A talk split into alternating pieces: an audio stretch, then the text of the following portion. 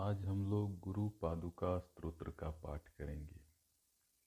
गुरु की महिमा शास्त्रों में गाई गई है, संतों ने गाया है। गुरु के रूप में ईश्वर स्वयं ही अवतार लेते हैं और हम भटके हुए मानव को, मनुष्य को सही राह दिखाते हैं।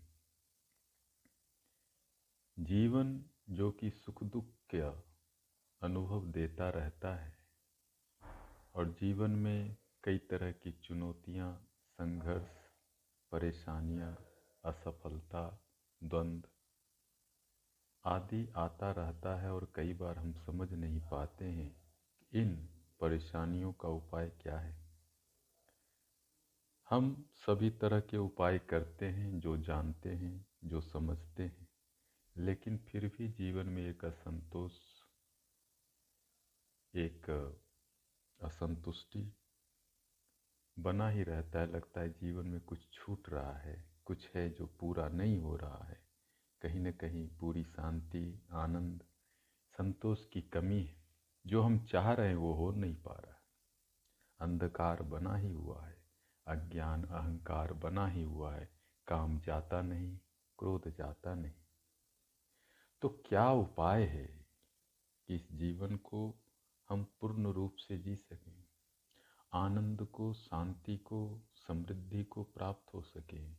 कैसे हम उस संतोष, उस परम सुख, उस परम तृप्ति को उपलब्ध हो सके? यहाँ गुरु की भूमिका बड़ी महत्वपूर्ण हो जाती है। गुरु कुम्हार शिशु कुंभ है, कड़ी कड़ी काढ़े खोट, अंदर हाथ सहार दे, बाहर मारे चोट। कविदास जी कहते हैं गुरु तो कुम्हार है और शिष्य एक घड़ा है, कच्चा घड़ा है। जैसे एक कुम्हार जो घड़ा बनाता है, घड़ा को सुंदर गोल बनाने के लिए एक हाथ भीतर देता है, दूसरे हाथ से ऊपर से चोट करता है, घड़ा सुंदर बन जाता है, गोल बन जाता है। ऐसे ही गुरु शिष्य को सुंदर बनाते हैं, सिद्ध बनाते हैं, स्वस्थ बनाते हैं, शांत बनाते हैं, संतोषी बनाते हैं, सरल सहज बनाते हैं, दिव्य शुद्ध पवित्र बनाते हैं। कैसे बनाते हैं? एक हाथ नीचे, एक हाथ ऊपर। प्यार भी देते हैं और डांटते भी। प्यार और डांट से वह शिष्य सुंदर हो जाता है, सिद्ध हो जाता है। सत्यम शिवम सुंदरम कहा गया। किसको सुंदर कहा गया? जिसके भीतर सत्य है, जिसके भीतर झूठ है। वो कितना भी क्रीम पाउडर लगा ले वो सुंदर नहीं हो सकता। कहा गया सत्यम शिवम सुंदरम। यदि सुंदर होना है, सुंदरता का आनंद लेना है, तो आपको सत्य के मार्ग पे चलना होगा। भीतर झूठ हो, फिर आपके कपड़े कितने ही सुंदर हो, आपके गहने, सोने चांदी, हीरे मोती जवाहरात कितने ही सुंदर हो, वह सौंदर्य आपको सुख नहीं देगा। क्योंकि भीतर तो कोई सोना है नहीं, भीतर का सोना तो सत्य है। जब तक भीतर वचन में, वाणी में, मन में सत्य ना हो, जो बाहर हो वही भीतर ना हो, आप सौंदर्य के आनंद को नहीं जान सकते। फिर कहा गया शिवम। शिवम का मतलब यदि शुद्ध चेतना, परम चेतना। जब तक हमारी जो चेतना है, हमारी जो शक्ति, हम जो हैं, हमारा होना जो है शुद्ध ना हो जाए, शिव की तरह योगी ना हो जाए, तब तक हम सुंदर नहीं हो सकते। जब तक अशुद्धि है शरीर में, मन में, भावनाओं में कोई भी, तो बाहर की सुंदरता भले ही दूसरे को दिखती है, लेकिन भीतर तो जब हम झांकते हैं तो असुंदरता ही दिखती है। तो जब तक हम शिव जैसे शांत ना हो जाए, शिव जैसे योगी ना हो जाए, शिव जैसे शुद्ध पवित्र उच्च चेतना ना हो जाए, कैसे सुंदर होंगे? तो कहा गया सत्यम शिवम सुंदरम। सत्य हो जाओ, शिव हो जाओ और सुंदर हो जाओ। लेकिन ये कैसे होगा? ये गुरु की महिमा से होगा, गुरु की कृपा से होगा, गुरु के संग से होगा। कोई ऐसा व्यक्ति जो ईश्वर की तरफ गया हो, कोई ऐसा व्यक्ति जो शास्त्र को समझता हो, कोई ऐसा व्यक्ति जो सच्चा हो, संत हो, योगी हो, महात्मा हो, उसके सानिध्य में अब एक दिन में नहीं हो जाएगा, थोड़ा लंबे समय तक रहते हैं, उनके चरणों की सेवा करते हैं, तो आपके जीवन में वह क्षण आ सकता है जिसे हम शांति कहते, आनंद कहते, समाधि कहते, ध्यान कहते, वह आ सकता है। तो उस गुरु को खोजा कैसे जाए, पाया कैसे जाए, ये समस्या सबके साथ बनी हुई है। कौन सा गुरु सच्चा, कौन गुरु? सबसे अच्छा उपाय है हम गुरु को मनावें, प्रसन्न करें प्रार्थना से। आज जो हम प्रार्थना कर रहे संस्कृत में, इसका नाम गुरु पादुका स्तोत्रम। इसके नियमित पाठ से, इसके श्रवण मात्र से, इसको आप सुनते भी हैं रोज, तो आज न कल गुरु आपको मिल जाएंगे। हम यहाँ गुरु की महिमा का मंडन करेंगे, गुरु को बार बार स्मरण करेंगे, प्रार्थना करेंगे।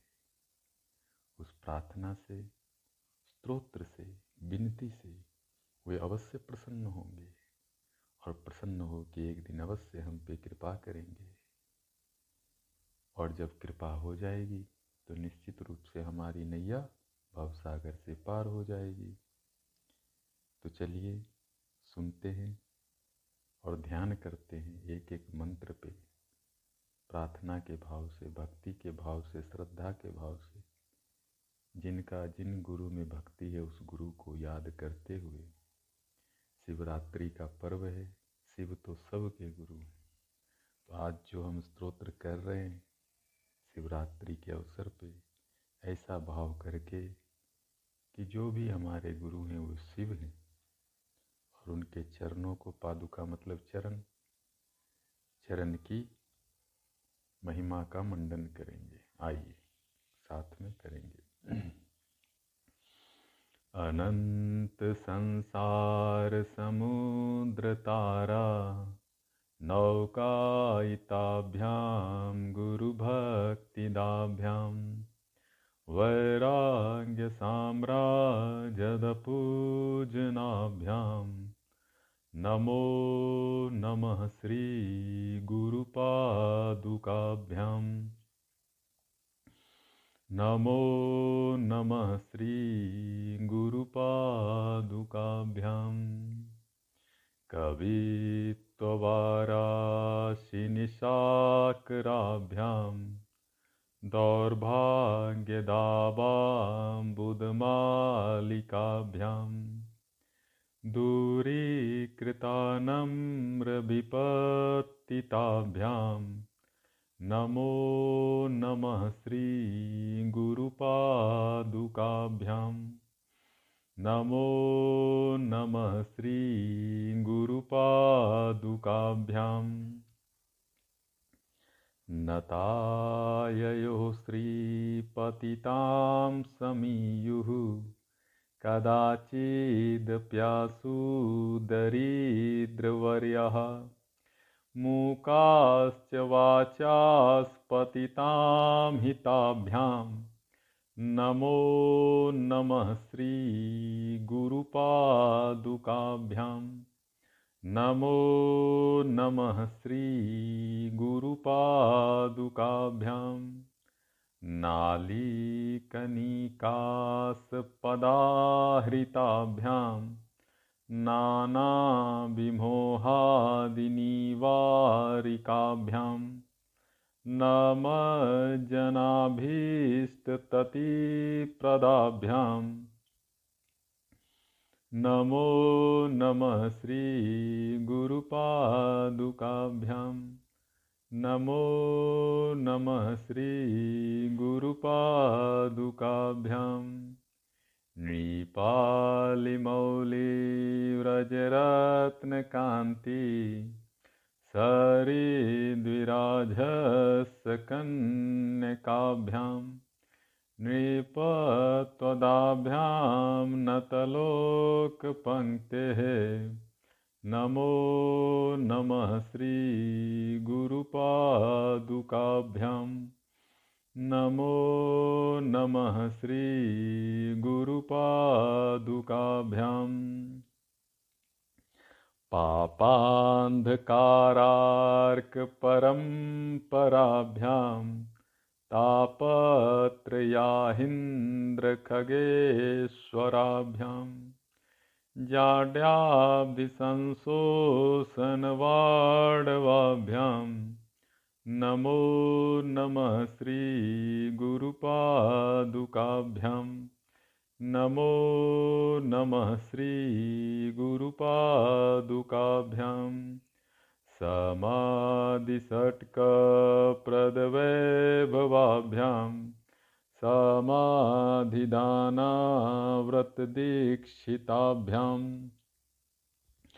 रमाधवांग्री स्थिरभक्तिदाभ्यां नमो नमः श्री गुरुपादुकाभ्यां नमो नमः श्री गुरुपादुकाभ्यां स्वार्चापराणामखिलेष्टदाभ्यां स्वाहा सहायाक्षधुरंधराभ्यां स्वान्ताक्षभावप्रदपूजनाभ्यां नमो नमः श्री गुरुपादुकाभ्यां नमो नमः श्री गुरुपादुकाभ्यां कामादिसर्पव्रजगारुडाभ्यां विवेकवैराग्यनिधिप्रदाभ्यां बोधप्रदाभ्यां द्रुतमोक्षदाभ्यां नमो नमः श्री गुरुपादुकाभ्यां नमो नमः श्री गुरुपादुकाभ्यां